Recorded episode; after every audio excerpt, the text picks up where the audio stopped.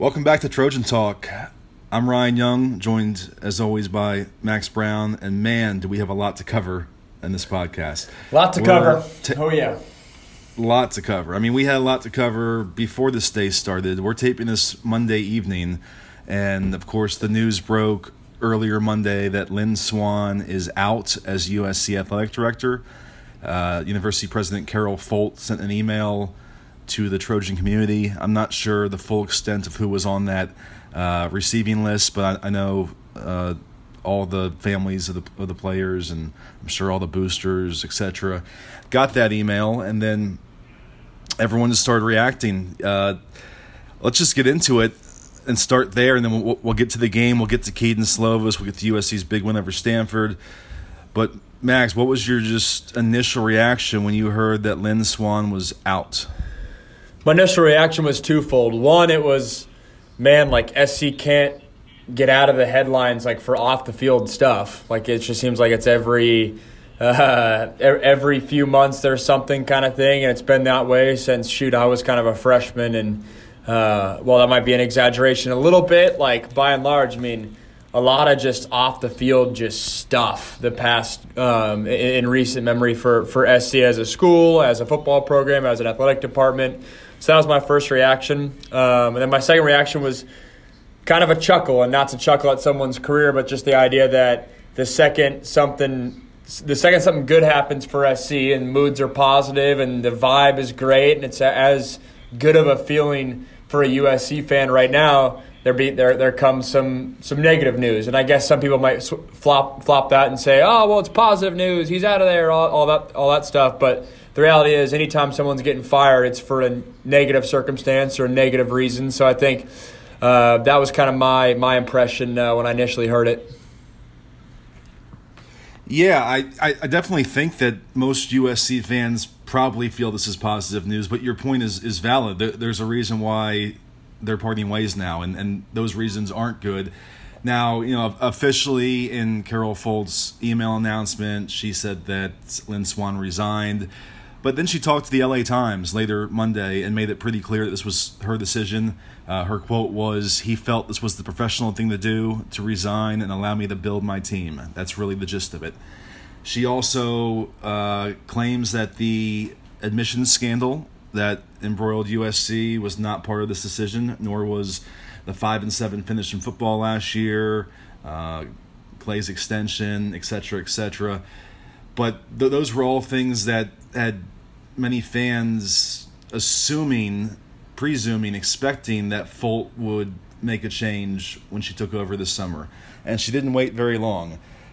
So I, I don't know that I'm stunned. I am stunned by the timing, though. I don't, I don't know why two weeks into the season this is the time for things to happen, but you never know what's going on behind the scenes, how these things play out. There's always T's to cross, I's to dot. Uh, uh, there's a process to it. So my guess is that Lynn Swann has known this for some time, this was coming, and I can guess that he definitely knew Saturday because I, I was observing him before the game, and it was interesting as the team's coming out for early pregame warmups, he's on the field by himself, not talking to anybody, but just looking around, taking it all in. He seemed very wistful.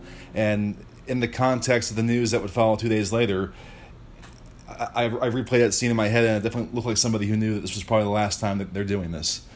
Yeah, and it's an interesting dynamic just because Lynn's going to be a legend at SC no matter what happens, and he'll be around and he'll still continue to come to events. So I think there is probably something to be said about this. The the the letting them fall a little bit is was probably calculated. The fact that it's on a Monday, kind of the, a, a slow day when it comes to the athletic department, like you're not going to do it like right before a game, so then everyone's thinking about it on a on a game day kind of thing. But uh, interesting dynamic. I can remember when when Lynn was hired, and um, obviously well versed dude, well respected dude. Um, I've had nothing but uh, good interactions with him, but obviously, I mean, he came in with a lot of. Uh, just a lot, a lot of status. I mean, as a player, as what he's done as a man off the field, and so uh, unfortunate it had to kind of end this way. But I am intrigued, just kind of where, where, what direction do they go now? Do they go another kind of big name uh, person with SC ties, or do they say, you know, we've had some.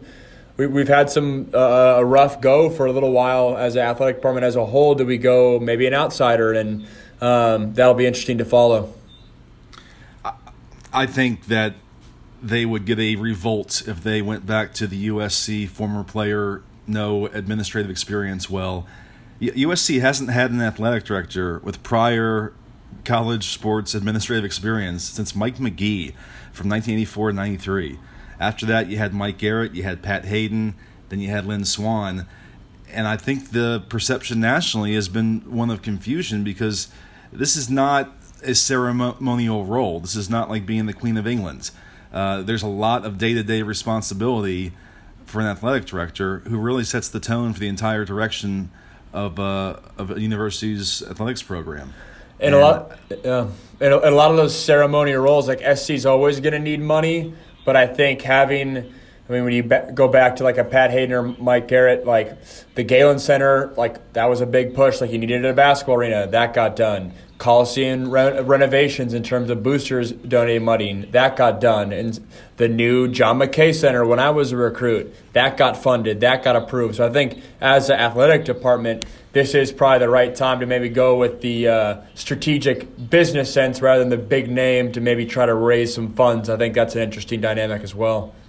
Yeah, it's a good point. Fundraising is a, is a major aspect of that job because ultimately every university is constantly looking to the next project, the next upgrade that gives them an advantage. And the athletic director is uh, at the forefront of those movements and, and getting people to invest and make them happen. So that's important. And you presume that that's the reason why they've gone that route with those uh, previous decisions. But just from the schools I've covered and, and getting to know the athletic directors and everything they do and just everything that crosses their desk and, and falls on them it it always seemed an odd fit to me, and I think that's the way the fan base has felt. If you look at our message board, the reaction is universally uh, positive and happy that USC might finally go and get an experienced person in that position. And I, I think that Carol Folt being new to USC and coming in fresh and wanting to put her stamp on things, I don't see any reason why she would be inclined to to go back to the USC well. I think she's coming in with a, a very fresh look at this and is going to do a national search. And I know people don't always believe when they hear national search, but I think she's truly going to do a national search. She's named a committee to kind of lead that charge, and and we'll see where it goes. Obviously, you have to expect that Bubba Cunningham, the AD at UNC, where uh, Carol Folt was previously, is going to be someone she talks to if she hasn't already and uh, you know we'll break down some other names on the on the site later this week. But it's gonna be very interesting to see how it plays out. I think this is this is a good thing for USC ultimately. Without a doubt, yeah, I know. Uh, really, the only only thing I can relate to in this regard is like during my time at Pitt, we got we had got a new uh, athletic director, and it was kind of up and coming name from it's like Eastern Michigan at the time, and so if you're going to go like the strategic route, the savvy route, you you try to nab like an up and coming name, a person that can lead your program and be there for a while and, and, and that kind of person maybe that's the smart uh, the smart direction to go to go hire someone from the outside rather than a uh, a, big a big USC former player type name. This is this is a premier job. I mean, this is this is USC. This is one of the the biggest brand names in college sports, and I think you're going to have a lot of experienced athletic directors reaching out to Carol Folt and her team and saying, "Hey, I'd like to be considered for this." This is going to be a step up for a lot of people. Um, so I think they're going to have their pick. I, th- I, think they can get someone really qualified in here. You know, just just to close the book on on Lynn Swann, what he's going to be remembered for is going to be a giving Clay Helton the contract extension after the 18 season uh, through 2023, and then kind of forcing himself with that extension to to retain Clay last year after the five and seven, and and we'll see how that plays out. I mean, obviously they're off to a two and zero oh start. Graham Harrell's offense is looking great, so it's uh, there's been no verdict rendered on that decision yet, but that's that will always be attached to to, to Lynn's uh, legacy in this position. And then, then you have just the off the field noise that, that you mentioned, and, and it's been it's there's been a lot of it at USC in recent years. You had Tony Bland with the basketball program uh, getting called up in the FBI's investigation into corruption in college basketball, and getting fired, and ultimately uh, sentenced to probation and community service for taking bribes to steer players to a certain you know agency after college. Then you had the admissions scandal, which Uh, Lynn Swann maintained he had no knowledge of what Donna Heinel was doing, um, and I, I, don't, I, don't, doubt that. I don't think he did, but that was kind of the problem is that he didn't know what was happening with one of his top uh, lieutenants. So add all that together, and you, you just kind of felt this was inevitable. So here we are. Now it, it doesn't affect the players, the USC football team. You you were a player here when Lynn Swann was AD. Did you have much interaction at all with him? Was he really kind of a, a, a part of your of your experience? Yeah, really. The only uh, serious interaction I had with him was uh, when I was on on the way out and transferring to Pitt, and I just had to discuss things with him about. Uh, the inevitable uh, reality that I'd come back and finish my master's program. So just like schooling, financial aid stuff. There was a meeting with uh, me, him, and Helton. That was like the only like true like serious meeting I had with him. But I think all the players, it's a it's a handshake while you're getting on the plane. It's a hey, how's it going? Like off the field kind of thing, and or like a hey, what's up, uh, Mr. Swann at the basketball game? That kind of stuff. It's really. I mean, it doesn't really affect us. I think at the, the, the biggest way it affects us is those guys are going to get asked about it this week, and it's just another like not that it's a distraction because I don't really think anyone's totally getting worked up on it, but it's another thing they have to answer. It's another thing.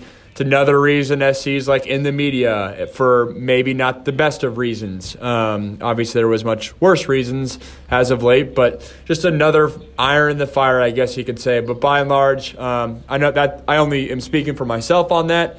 Uh, I obviously had Lynn as my AD when he was relatively new. I wouldn't be surprised if he had a more ingrained relationship with guys that he'd been there with the whole time because obviously he's been there for a few years. So that that's just my side of the story. But by and large, I think most guys are uh, head down, focusing on ball, and don't really have time to to worry about admissions or uh, uh, administrative deals. Yeah, the other aspect of this, obviously, is that uh, Lynn was Clay Helton's biggest supporter. And I think we all know that Clay has to prove it this season, or he he might be at risk for being ousted regardless. But without Lynn Swann there, it, it makes the likelihood of a new AD wanting to hire their own coach uh, a more present uh, thing hanging over this whole season. Now, if, if Clay Helton goes out there and leads this team to a great fall, and they're off to a 2 0 start, it looked great last week then that removes that variable and, and, and takes it off the table. But I, I, think that he maybe has a little bit less leeway or leash now without Lynn Swann on board. Yeah, I would agree with that. Um, I think that's in every sport, every, uh, every at every level. Anytime they bring in a new boss, that new boss usually likes to bring in their own their own new head coach. If if this current scenario, the current lay of the land's not ideal, so I think that's a decision way down the road, obviously. Um, and I mean, obviously, with the, the way the team's playing right now, hopefully it doesn't get to that point. But uh, I think it's definitely a factor at play and one that, fast forward a couple months, could be a, could be a conversation topic for sure.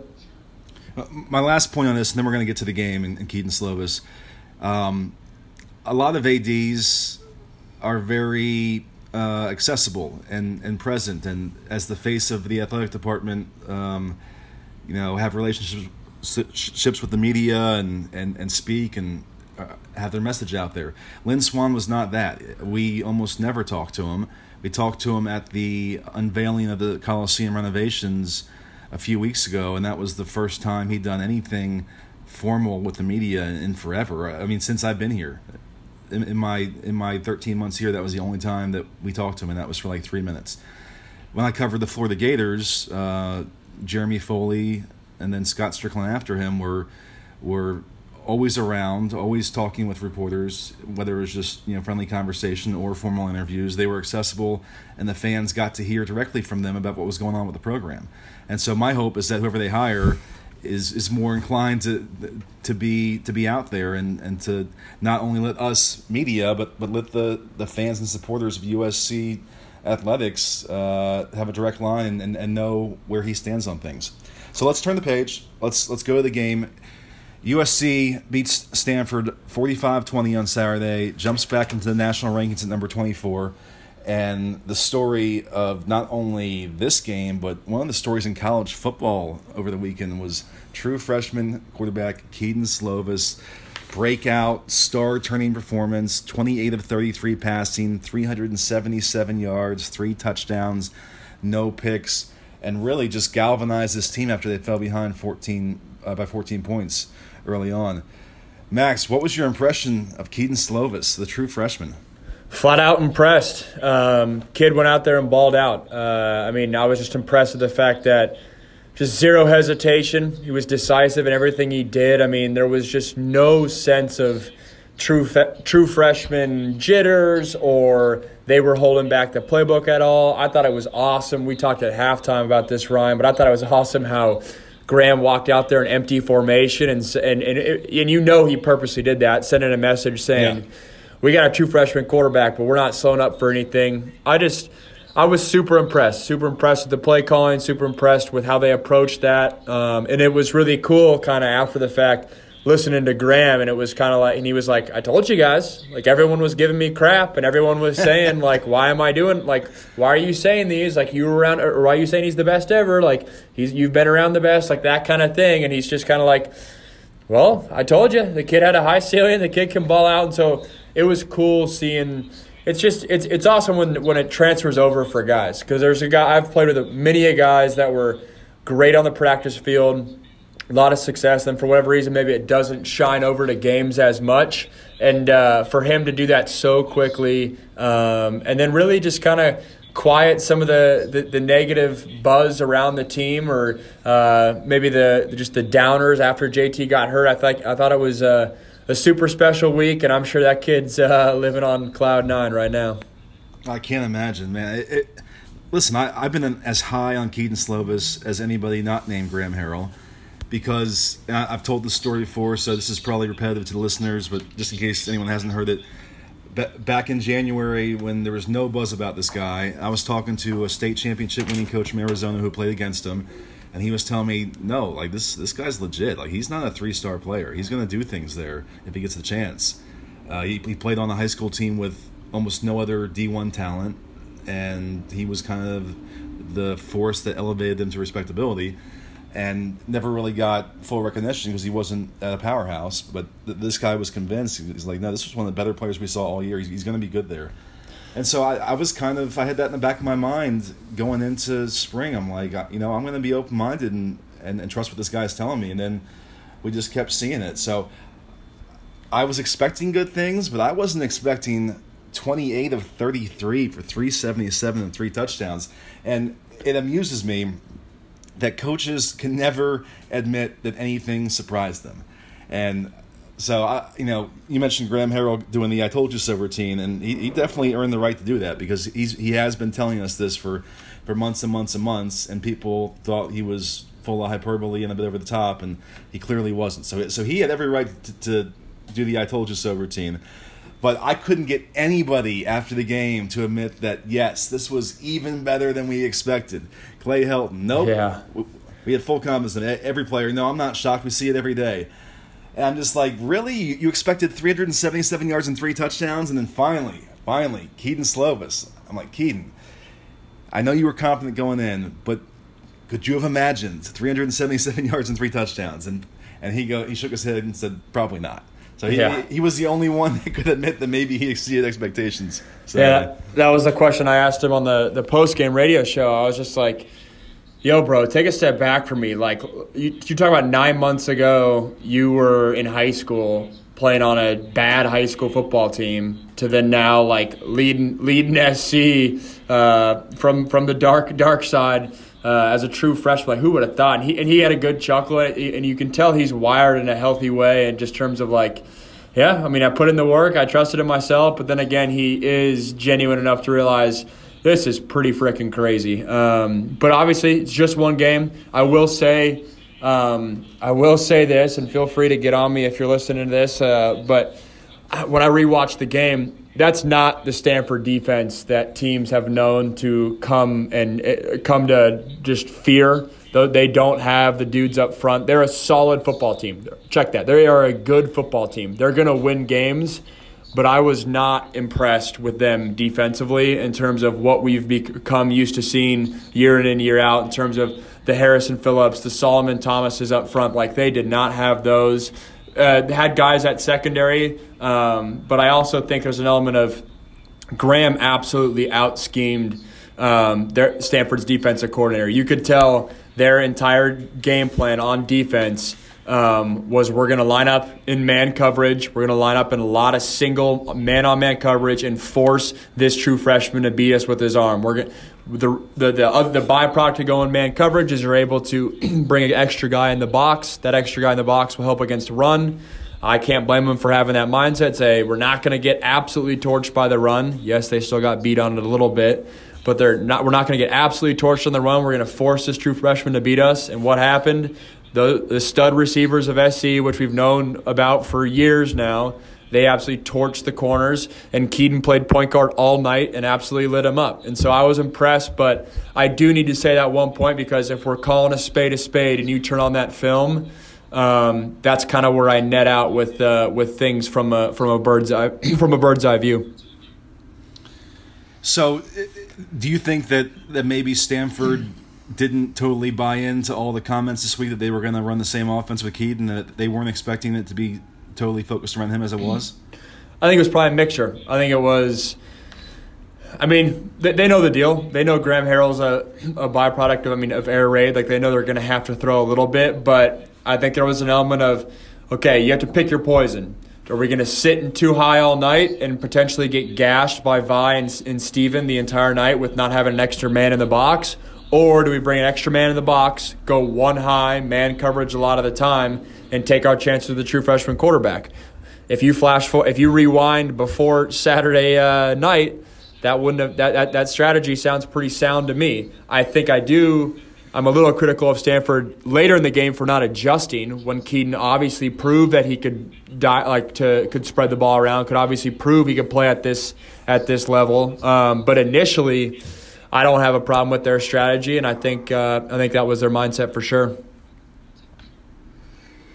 Well, here's my overall takeaway: is that this was this was the best thing that could have happened for this USC season. That seems like an obvious comment, but it's on many levels. This should finally put to rest any of the um, uneasiness about the depth chart decisions, about Jack Sears entering the transfer portal, about whether Helton and Harrell made the right decision, whether it was a fair competition, etc. I mean, this should validate everything. Uh, this is they chose this guy as the second best quarterback, and he got his chance, and it's hard to argue that anyone else uh, behind him would have done better. So, so put that all the rest. Now, it also, for the first time in a year, for the first time since USC lost to Stanford and Texas early last season, and things started going off the rails. There's palpable excitement. Like our, our board has been pretty negative and critical this last year, and and not willing to to buy into you know, believing this new offense was going to be the the cure all, or that the changes that Helton made were going to make an impact. And after that game Saturday night, there was like positivity had returned, excitement had returned. This was a complete opposite of what we saw last year when USC would start strong and then fade and then couldn't recover when things went wrong. They were down 17 3 Saturday, and that's when they kicked it into high gear and took over the game. They scored the last 35 points after they were down 2010. This is the complete opposite of everything we saw last season. So if you didn't want to buy into any of the changes, the impact of Aaron Ausmus in the offseason program, whatever Helton's doing, uh, as far as discipline and focus. Maybe you want to buy in now because you saw it happen, and it was it was eye opening, and you hope it's rep- replicable and, and is the, the theme for this season. We don't know yet, but for at least this week, there's reason to to really believe in the potential for this team. Without a doubt, and uh, yeah, by no means is through my Stanford comment. Am I trying to to, to rain on the parade at all? Kedon's a, a super uh, super talented dude. Um, I'm just you know, trying to trying to call call uh, call it how I see it. But I think there's every reason uh, to be excited. I think uh, that, that's the name of the game for any football team on any level. The second you find your signal caller or your dude, that's the biggest piece of the pie that's now figured out. And I think um, it's I still feel for JT because I think if JT's out there versus Stanford, I think he lit, lights him up as well.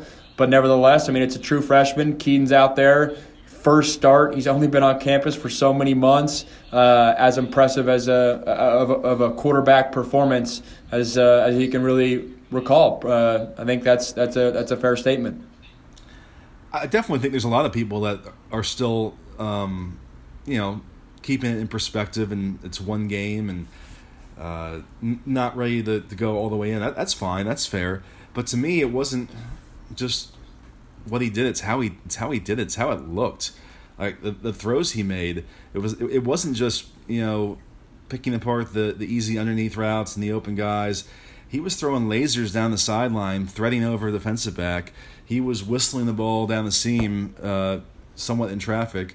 He dropped that beautiful 39 yard touchdown pass to Amon-Ra St. Brown, which uh, both players said afterward was maybe a little too high, but you know, from a visceral standpoint, it, it looked beautiful. It dropped like, dropped right into his hands in the end zone. He just had he had phenomenal touch, and that was the one thing that we saw on the practice field was he had arm strength and he had touch. And like you said, you don't always know if it's going to carry over, but it carried over, and it just looked good. If I if I didn't see any of the stats and I only got to watch eight minutes of that game, I would still come away feeling the same way I do now about him, just because of the way he looked out there. Yeah, it's a fair, it's a great point. I mean, you talk about the whole uh, the whole array of throws on a line, back shoulders, uh, quick out routes on time, all the drops you could ask for. Um, he he showed it all. I think uh, it's also a fair point to credit these receivers, credit these, that offensive line. I mean, it wasn't that long ago we were talking about offensive line being a big question mark. They were fantastic. Um, and obviously, when the run game's were rolling, that helps as well. But yeah, Kedon Kedon was special. It'll be fun to see how he progresses in the coming weeks when teams maybe mix up the looks defensively more than they did, uh, uh, more than Stanford did. If teams decide to blitz more, if teams decide to drop more in coverage, just kind of mix it up week in and week out. He's obviously has his first road test this upcoming week, so I think every single week we're going to learn more and more about him. But I mean, his first start, we learned the most, and we learned that he can ball and he can play, and that um, SC's found a found a legit answer at that position, and for a young kid that's a that has a huge bright future, there's uh, every reason to be fired up. Yeah, look, I mean, he's going to make mistakes. He's not going to be flawless every week, and one of his more impressive throws Saturday was I don't have the yardage. It was like 26, 29 yards, whatever, down the right seam to Tyler Vaughns, and it it went right past the defender's hands and that was the one critique Graham Harrell had about Kedon Slovis in the spring. He told us he has so much confidence in his arm strength and his ability to fit the ball in tight windows that it causes him to take chances or or he thinks he can get away with being a, a tick late on a throw and, and still get it there. And on, uh, that was probably not a totally advisable pass because there was some risk to it, but it worked out. And so I think you're going to see moments like that where it doesn't work out, where he takes chances and, and, and gets picked off. That's going to happen. But his playmaking ability, to me, is going to offset that uh, overall. Yeah, no doubt. And I mean, there's probably an element uh, that Clay and Graham almost like the fact that he's taking chances a little bit because those are kind of where the big plays happen, and you almost you almost live with the downside at times. I mean, as long as he's throwing the ball on time that's the biggest thing. And for a young guy, that anticipation, it's something that I noticed JT had last year. And even when people were on JT at times, I was like, it's impressive for a young guy to have that sense of anticipation and just getting the ball out of his hands. It's the same deal in college. It's the same deal in NFL when you watch these rookie quarterbacks is are they throwing the ball in time or are they sitting back there and waiting for things to develop? And there's none of that with Kedon. Um, and yeah, an impressive guy, a cool story, and it sounds like – I mean, teammates love him. Great kid, wired the right way. So um, yeah, hope, hoping but no, nothing for hoping but nothing for the best for uh, for this kid. Let me let me ask you, what was either the most impressive throw you thought he had, or the aspect of his game that surprised you the most? Yeah, I'll uh, I'll dumb it down a little bit. I, I think one of the most impressive throws is when he got in a rhythm there early, and it was kind of like uh, it was a quick out or a glance route, which is a little post route. And he was thrown on time, and he got in a rhythm. He got in a rhythm, and then there was a, a like a there was one play where he really got to like his fifth progression, and then checked the ball down to his running back. I think it was Vi out the out the backfield. But just that showed me that man, this kid's processing at a high level because the, the, the first step is all right, just get the ball out on time, literally like I was just talking about. And then he's operating, he's finding windows. But the fact that he's saying, all right, I'm going to go through my first progression, not there, second progression, not there, then work through the tree, stay calm, stay poised, um, trust his teaching, trust his reps. And the fact is, he hasn't had that many reps. So to be able to just know that instinctively, I think was super impressive. And it shows the maturity. It shows that he's a true pocket passer. Um, he's got a lot of confidence in himself, and uh, yeah, a bright spot for sure. Don't want to sound like a broken record, but that's uh, that's what it is. I, I asked Harrell that same question. I asked him what was your favorite throw of his, and he goes, "I don't know. He had, a lot of good throws." He goes, "To me, the the biggest thing was the decision making, like you just touched on." And he said, eh, "On, on every, you work with these guys so much and talk to them, and you want to get to a point." Where they're thinking like you like like you think and they're seeing what you see. And he said on pretty much every play where I thought the ball should go was where he put it. And that's a pretty strong comment from the OC. Well, one more point I want to touch on with Kedon, and this we kind of already knew this. We, we, we kind of knew his personality when we asked Graham Harrell last week what the big biggest difference was between him and JT. He said personality, and you know he was very very uh, emphatic to say it's not like one's better than the other. It's just that Kedon is, is more outgoing and more likely to want to fire the guys up and, and be vocal in that way. And when they're down 17 3 early and Velus Jones fumbles the kickoff and Stanford has, has a chance to, or 14 3, and then it became 17 3, has a chance to put the game uh, really more out of reach. Kedon gathered up the offensive players on the sideline and said, "Whatever happens out there, we're going to go out and score, and we're going to keep scoring." And that's what they did. And I, you know, in, in, sports, we we like to mythologize those moments and make them out to be more than they are. Uh, but it, I thought it was cool for a freshman that, that he he was the one saying, "Hey guys, gather around, we got this," and then went out and backed it up. Yeah, I think uh, to me it shows the kid's just aware. He's aware that all the eyes are on him. He's aware that. Um, maybe that wasn't something that JT was bringing to the table that the offense maybe uh, could have used. And I think if it's who he is and that that's how he's wired, then by all means go ahead. I think I think that's awesome. I think Graham's points fair in that there's no right or wrong. I think every guy the the right there is every guy needs to be himself behind center, whatever that is. If you're a rah rah guy, if you're um, uh, a quiet guy, however that is, but there is a place, obviously, especially in and teams that have a lot of noise surrounding the program and maybe need leadership for that leadership to come from a quarterback. And so, super impressive for uh, a young guy to do that. I think it shows that his teammates have have that respect. He's earned that respect, and then obviously, anytime you go out there and back it up with your play. You better believe everyone in that locker room's listening to him. So, um, yeah, it, it just seems like this kid's just wired exactly like you want him to be. Super genuine, aware of his teammate, like aware of what's going on, being himself, and going out there and uh, trusting his preparation, and it's uh, it's paying off, which is great to see. So one of the more interesting questions posed to Harrell after the game, and I'm glad it was asked, was, did he at all consider actually naming Kedon the starter? Ooh, that's a that's a good question.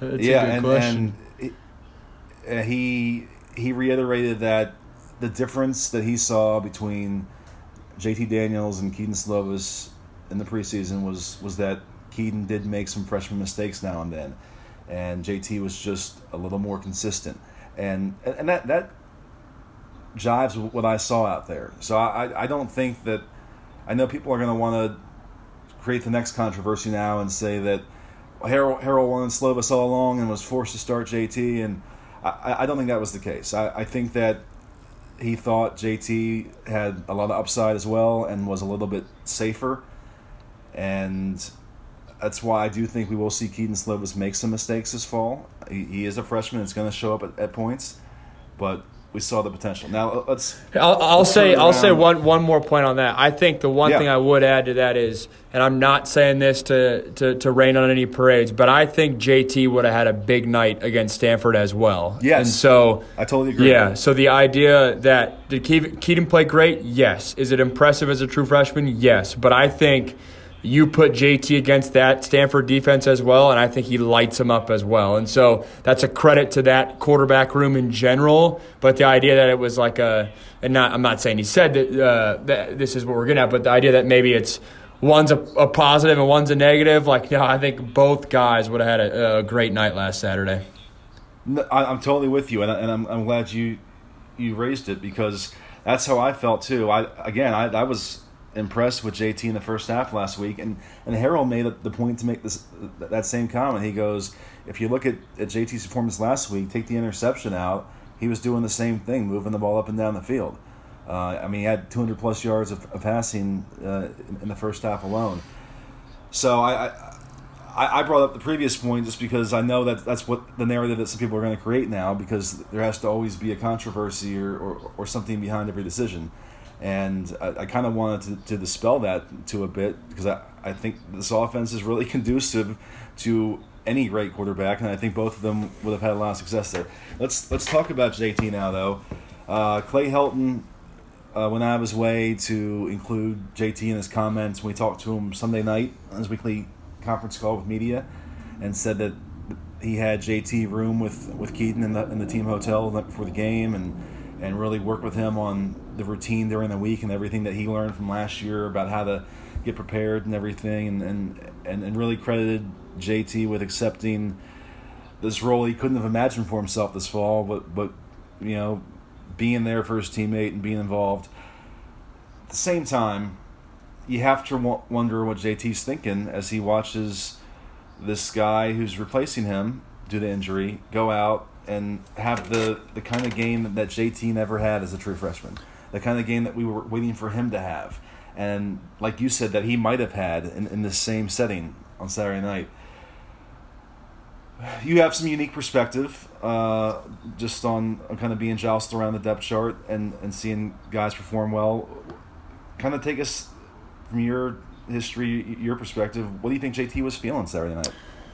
Yeah, I think uh, no, it's a great question. I think um, it, it's double sided for sure. I think on one side he's looking around at some of his best friends that are having the time of their lives, like going through the the the, the scenarios or living the, the scenarios that they thought of as recruits, like winning big games on national television, prime time in the Coliseum, having success, SC's rolling, those kind of things that he's definitely feeling super excited for all his buddies for sure. He's excited for Kedon. I mean, um, I know back when I was battling with Cody Kessler and Max Wittek and Darnold and stuff, like the outside world portrays it as a. I mean, it is a heated battle and all that stuff, and it's it's Darnold versus Brown and Brown versus Kessler and all that. But the reality is, like when you spend so much time with these other quarterbacks, like those guys are buddies. Um, you're just making it hard on yourself if you're not buddies or anything. So those guys are close. Um, the idea that they're roaming together, like yeah, that makes that makes total sense. But I think, yeah, JT's excited for his buddies. But I think on the other side, it's those natural human being feelings of like, one, dang, that I like if I was healthy, I'd be doing the same thing. Those kind of feelings, like, um, gosh dang it, why'd this have have to happen to me? That that kind of stuff. And then I'm sure he's hearing the outside noise of like, all right, so I mean, if if Kedon stays on this trajectory, or even even just stays relatively close to this trajectory. It's an interesting conversation down the line, and we don't necessarily need to go there, but there's got to be an element of JT kind of assessing kind of where he where his playing career is at. And it's not like necessarily a negative thing. I know for me throughout my career, you're always assessing what happens under scenario A and what happens under scenario B because it's your life. You only get one go at it. You'd, you'd be a fool for not thinking about all the, all the possibilities. So, I mean, if I'm JT and we kind of have a similar time frame in this in a, in a weird way where I mean it's week three that's kind of when I got uh, that's when I got benched at, at SC and you kind of you're sitting here right now and he has two months before he can really like before like he has two more months of regular season where like nothing's changing. Like he's got to go to class he's got to go to rehab like and I know his his whole process is much more ex, ex, uh, drastic than mine kind of kind of was. But if I'm him mentally, and this is how I was back in 2016, I'm just buckling down for two months. How good can he rehab? What can he do to his body? Is he eating right? Like, go have a great two months. And I know he's having surgery, and it's a different ball game and that kind of thing. But I, I, if I was him, I would not even pay attention to any of those thoughts, and not that he is, but any of those thoughts about what what ifs down the line. Just go have a productive two months for your for his mental health, for his injury, for all that stuff. Go be a great teammate. Go have fun with your with your uh, or enjoy the success of your teammates and and worry about those things down the line. I guess is the best way to put it. But obviously, I think he's excited for his friends. But it's a tough spot to be in if uh, if you're JT for sure. It's yeah, it's it, it's human nature. I mean, how can you not uh, have that f- the full gamut of thoughts and, and, and, think about all those things? Obviously, you'd love to block it out, but that's just I, I don't know that I could in his position. Just just to close out on this point, that, do you remember Sam's first start, how, how, conflicted your mindset was going into it? Yeah, totally. And uh, I mean, as time goes on, people kind of kind of forget this, but it was a it was it was it was very controversial when I got benched. I mean, that was not uh, a clear cut decision by any means, and so. Uh, yeah, no, I mean, I was I, w- I was definitely torn because you want to see your best friends do well, but there's elements of like, gosh dang it, that should be me out there kind of thing. So um, no, that, that was that was really hard, and I'm sure it, it, it was hard for JT as well. Um, and he'll get tested in the weeks coming too, as as this team hopefully has a lot of success. And I mean, he uh, he was like the leader of the offense, and now the offense is rolling on without him. Like all those things, just as you would recognize as human beings, like all those emotions are coming to him, and um, yeah, it's a it's a it's an interesting dynamic and one that's tough when you're just kind of uh, sitting on the sidelines. It's really interesting to see where this is in a year from now or next preseason. I, I I'm still very high on JT and his potential, and I'm very high on Kedon and his potential, and it's an interesting timeline because you you wonder how ready JT is going to be for camp next year, and if that becomes a factor in whatever outcome happens uh, with the depth chart. And we just can't answer those questions right now, but I, I, I definitely feel for him because this is it's a tough spot to be in. Let's let's move off the quarterbacks, even though we could talk about them for the rest of the podcast, of course. But the big question I had going into this game, aside from what would Kedon do, was could the offensive line back up its strong play from the opener? Now playing against a, a ranked Pac 12 opponent. And I haven't gone back through all the film yet on the O line, so I'll, do that later this week and get a, a firmer look at that. But just watching the game, I was impressed again, and and this unit is really becoming one of the storylines of the season. Clay Helton said in the preseason, and I don't think any of us believed him, uh, that he thought the offensive line was was the most improved unit on the team and, and was becoming a, a tone setter for the offense because the scrimmages that we got to see, we saw two August scrimmages, just weren't that impressive in that regard. Maybe that's a credit to USC's defensive line or just the familiarity of them knowing what the other side's going to do, and it's, it's hard to to get a true gauge. You know, whatever it was, I would not have put money on the USC offensive line being one of the consistent positives the first two weeks, and it really has been. What's been your impression of that group? It's been cool how every coach that you talk to that has a has a has a stake on the offensive line always brings up the word like cohesive and how cohesive the unit yeah. is and how together they are and it's one of those awkward dynamics where like if they keep honing in on it, you almost kind of look back and scratch your head like, well, does that mean that the last year's offensive lines like weren't cohesive and like maybe they right. weren't like the the right. tightest of group and like kind of what's going on there, like those type of things, but.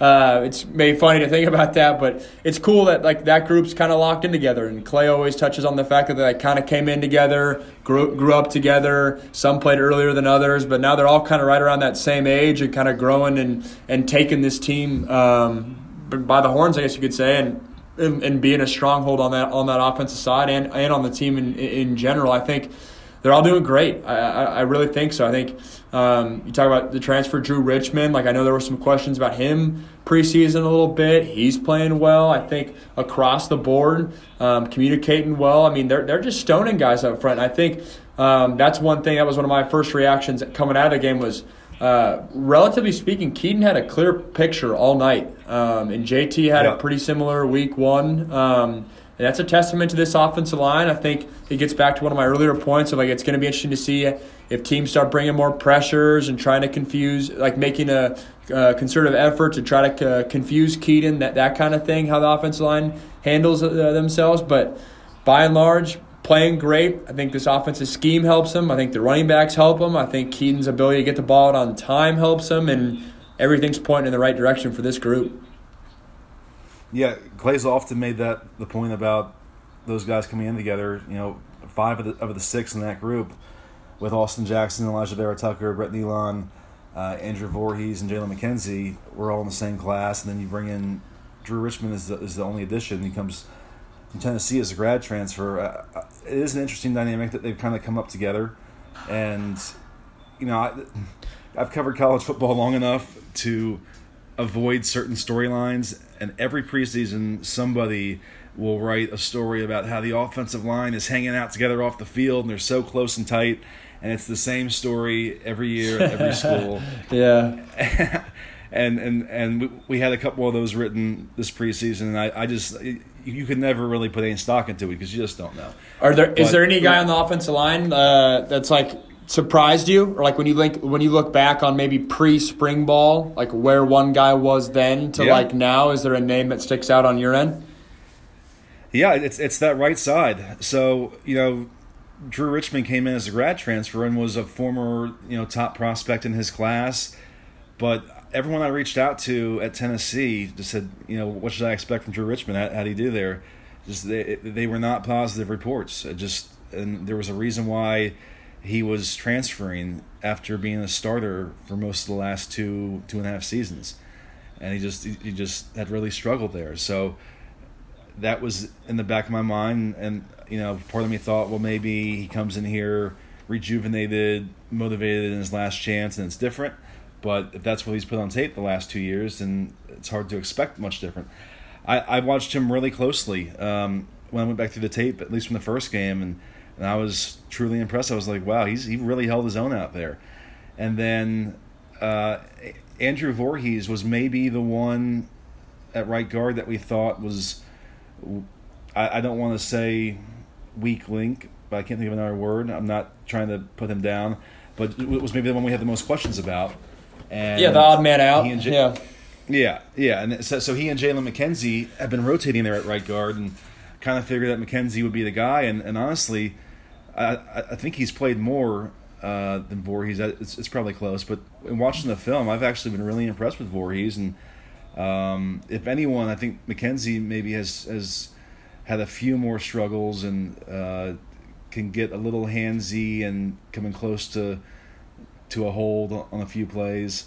Uh, got beat for a sack on Saturday night. So so Voorhees has, has really impressed me because he, he was a guy coming off last season that I didn't really project uh, super high, and he's been good. Yeah, no, the whole unit's been locked in. I think uh, it's awesome, especially when you have a young quarterback. The last thing you want to be worrying about is uh, is an offensive line not getting it done, and so the fact that those guys are locked in, and the fact that I mean, you look into the future of this team and this program in general, and you have the offensive line and the quarterback able to kind of grow and, ha- and have a few years together. That's definitely a bright sign for the program at large. Yeah, I'm not gonna. I'm not saying this to needle um, Toa Lobendahn last year, but I really do think the snapping issues they were so prevalent had just a negative effect on that whole unit, and it was it was just they were just backbreaking moments. And uh, Brett Neilon, Neilon's been very solid there, and I, I really like his personality. I, I, think he's a he's kind of a galvanizing force for that group up, up front. I think he's been a solid addition and, and an upgrade at center. So yeah, Austin Jackson was the the Pac-12 offensive lineman of the week, left tackle. So there, there's a lot to like there, and we all kind of thought that Tim Drevno would get more out of that group just based on his track record of where he's been, Stanford and Michigan, and the 49ers, and just had he he performed at all his stops and gotten a lot out of his units. So we thought that was going to be the case, but then just when you see a group struggle and you don't you can't see the obvious uh, improvement in practice, it's it's hard to buy in. But I'm starting to buy in now. I'm right with you, no doubt. Well, let's let's uh, let's close out talking about defense a little bit. And it was a really interesting game for the USC defense because they they were not good in the first half, and we have our in-game thread going on the message board on the Trojan Talk message board during the game, and it and it was uh, there was a lot of panic and I'm I'm normally pretty level headed and, and don't waver during the game, but but I I kind of bought into it. and I said, man, I, this is going to be hard to come back if they keep playing like that defensively. I, I, believed in the offense. I believed that they get it going and score a lot of points, but I just I didn't see the defense turning it around. like they did, and to have a scoreless second half and, and really clean a lot of stuff up was impressive because the knock on this coaching staff last year was lack of second half adjustments. Now, I I'm not a defensive X's and O's guru, so it's hard for me to say what exactly they changed to make that difference. What did you see that you thought was different from the first half to the second half of the defense? Yeah, to me, I think it was uh, less of the defense and more of Stanford's offense, if we're being honest. I think uh, Stanford had a nice rhythm in that first quarter of being able to kind of get some chunk run plays, and then for whatever reason they tried to like, and it was more under center downhill running focus, and then for whatever reason the second half they got away from it. And I don't know if that was because of uh, they were getting getting down, and SC's offense started rolling, and it's that uh, human nature as an offensive play caller to not want to just run the run the rock when you're when the when the clock uh, keeps ticking and whatnot. But I think all year, my sense with this USC defense is they're going to be very opportunistic. And what does that mean? I think it's going to be guys flying around. It's going to be guys always around the ball, always trying to make the big play. You see guys excited every time, like screaming around edges. Like I think it's a big reason why maybe they missed a lot of sacks that first week is everyone's trying to make the big play. And with that,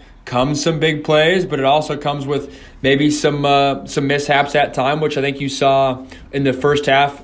Some like those run fits, like they, they didn't really totally necessarily fit um, exactly like you would draw it up, and whether that's the linebackers or whether that's not a defensive end taking on a, du- a double team like he needs to. I think that's going to be the big thing with, the, with this SC defense is they're flying around, they're excited, they have all the playmakers in the world. Can they continue to grow in the discipline aspect and then stay in that same uh, that same mindset of hey sometimes you got you got to take on that puller and you got to hit him in the backfield so then your buddy can make the play rather than maybe everyone trying to make the the the TFL or everyone trying to make the the home run tackle. Not that they're all necessarily doing that every single play but you can get that sense where some of those plays they're getting gashed on. It's uh, it's it's someone maybe getting out of a gap or like a, a, little mishap here or there. So that's what I'm focused on. I thought oh, all in all, it was a, a pretty solid day by the defense. Um, but then again, Stanford left some some plays out there as well. So I think there's definitely things Clancy's uh, cleaning up with those guys today. You know, coming into the season, we it was pretty unanimous or uh, consensus that the biggest question was going to be the young secondary through two games, I, I may have more questions about the linebackers right now. And I know that, that EA is still adjusting to a new role. And yeah, what's your um, take with EA? Um, he comes, he's he's coming up more and more on uh, on these message boards and Twitter. I got a couple tweets about him as well, just because big recruit. And you're right, like the questions have now gone away from the secondary. It's like, all right, we got the trust there, we got the trust in the offensive line. Right now, can we now can where can we point the finger and I feel like he's getting a little uh, not to, not to totally point him out, but he's getting a little more uh, a little more uh, traction right now. Yeah, I, I, think he's just had a couple off games. I mean, I, I saw enough last year where I'm not going to waver on on my optimism for what he can do because he has the the reflexive instincts that you want in that position. He, he's a true playmaker. I think it's going to show. Maybe maybe adjusting to the weak side in practice is different from now doing it in games for the first time.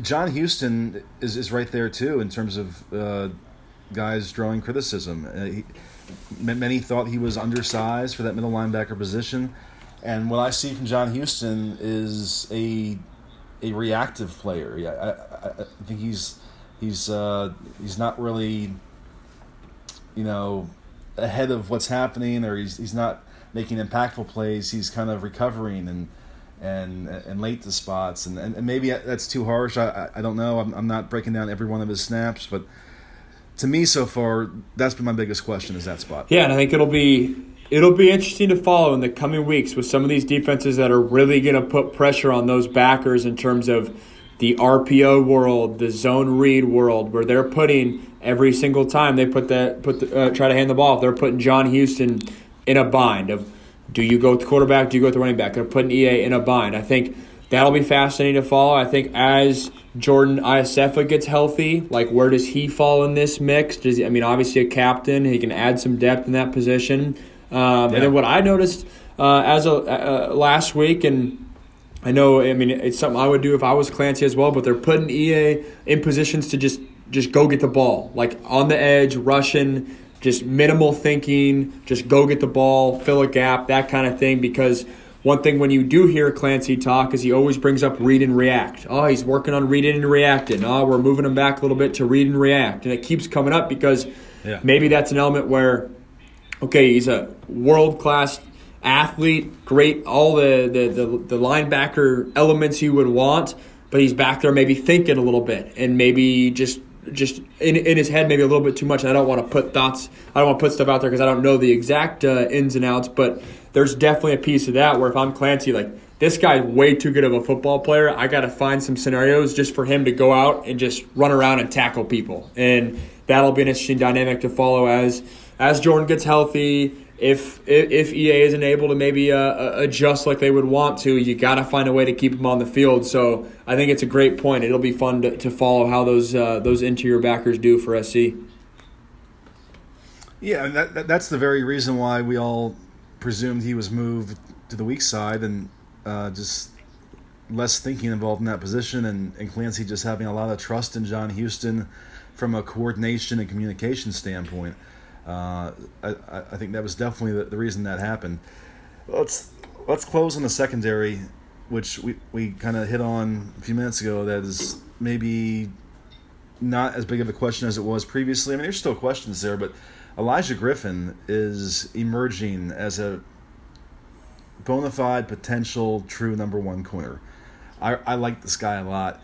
What I like is that so. I, nothing drives me crazier watching football, college or NFL, than cornerbacks who don't have any awareness and don't look back for the ball and don't turn their head and just beeline down the field and get too handsy and get penalties all the time. Olaijah Griffin is both really athletic and able to stay with his man, but then has a has a keen sense for what's coming when, when the ball's coming his way, how he has to position himself to be able to make a play on it. And that's the difference I've seen between him and the other guys right now. We've seen Isaac Taylor Stewart in position, in good coverage on the field, and just not make the play, not react quick enough, not be in the right spot. And with Olaijah Griffin, I mean, he was going up against uh, Stanford's six foot seven tight end, Parkinson, on that pivotal series when it was it was 14-3 and and he defended them twice because he had good positioning and he, and he, and he knew what to expect. yeah, expect. it's always funny when you're playing Stanford because they've been doing that for a decade straight. The red zone, put your at most athletic tight end at six seven, uh, like to, to the boundary, and, and throw up a fade ball, so you know it's coming. But like you said, it's self awareness. It's it's knowing kind of the situation at hand, and he's been play, playing well. And I think the biggest thing is. You can tell he's confident out there. I think it will be interesting to, to follow, like just because Stanford's a different test, right? I mean, it's it's the six seven tight ends, it's the big boys, it's it's that kind of thing, rather than maybe some of the more Pac-12 offenses that'll that'll test you vertically, test you with speed, test you with quickness. So that'll be a a, good test for them uh, moving forward. But by and large, like like we kind of touched on earlier, it wasn't that long ago we were talking about the secondary as by far the biggest question mark. How are they going to do it? And now they've they, they've really kind of fallen into place. I mean, um, with uh, Isaac Taylor Stewart, Isaac Taylor Stewart on one side, and then both safeties locked in there, as well as Olaijah Griffin. I think um, Greg Johnson. I mean, it was great to see him get that pick, and I thought it was really cool how he got beat on that same deep route, the like uh, 12, 15 yard out route earlier in the game. You can see it. He gets his hips twisted around. Uh, Davis Mills punishes him with a, a, a, strike to Davis Mills and then or uh, to Colby Parkinson, and then they come back to it like two quarters later. Greg Johnson sitting in his hip pocket. Davis throws it slightly behind the receiver, and then uh, Greg gets rewarded for being right there, and especially for a kid battling all off season for that nickel spot. Um, I mean, awesome to just see it, see him get rewarded and uh, see that secondary get some momentum. That, that's that's good perspective on, on Johnson adjusting to a mistake and, and correcting it later in the game. I, he's a guy that I'm still in wait and see mode on. I think he's been up and down. It was definitely great for him to get that pick. I think it was great for his confidence. Uh, I'm not totally sold on him at that spot yet, but we'll see how it goes. What's exciting though is that there's so much intrigue and so many storylines as the season moves forward now, and and most of them are are with a tinge of optimism and hope. Yep. You know, it's it's like can, can Kedon Slovis back this up and do do the same for an encore? What's the season going to be? Can Olaijah Griffin build on a strong start and then really become a star there?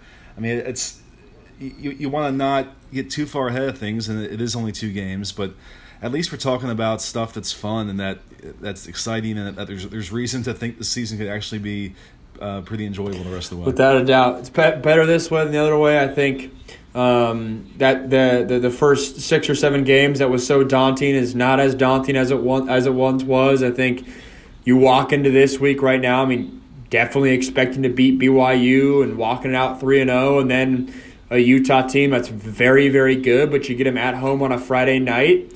There's no reason to think you can't take care of business. Then we're, we're blanking and, and, and we're in a great spot. So um, no, it's it's exciting. It's just fun to see. I mean, we just did an hour long podcast, and there's no like glaring holes. There's no glaring issues. There's no ah, how, how are they going to answer this question or that question. There's depth at a lot of positions. Um, I mean, makes our job fun, makes uh, the fans root fun, and uh, hopefully this can continue. Yeah, I mean, we, we didn't even have time to talk about the running backs who are good again or, or really get into the receivers. So, yeah, there, there's a lot to like. Uh, I'm just going to be on the record, though, that just in case anyone's worried that I'm, I'm going too far overboard, I, I, I am uh, cognizant that it's only two games and that tougher test to wait. And we don't know what the season's going to become yet. I'm just excited that there's at least reasons to think it could go, go well. Max, this was fun as always. I'm really enjoying these. I, I know our listeners are. It's great to have you on the podcast this year. Thanks. Yeah, this was dope. Uh, tune into the the Thursday uh, Q and A session if you're uh, listening to this. Those are always fun. On the message boards, usually go about. Uh, 5 p.m. Pacific time, so check those out. Answering any questions, uh, and uh, yeah, man, I'll see you see you later this week.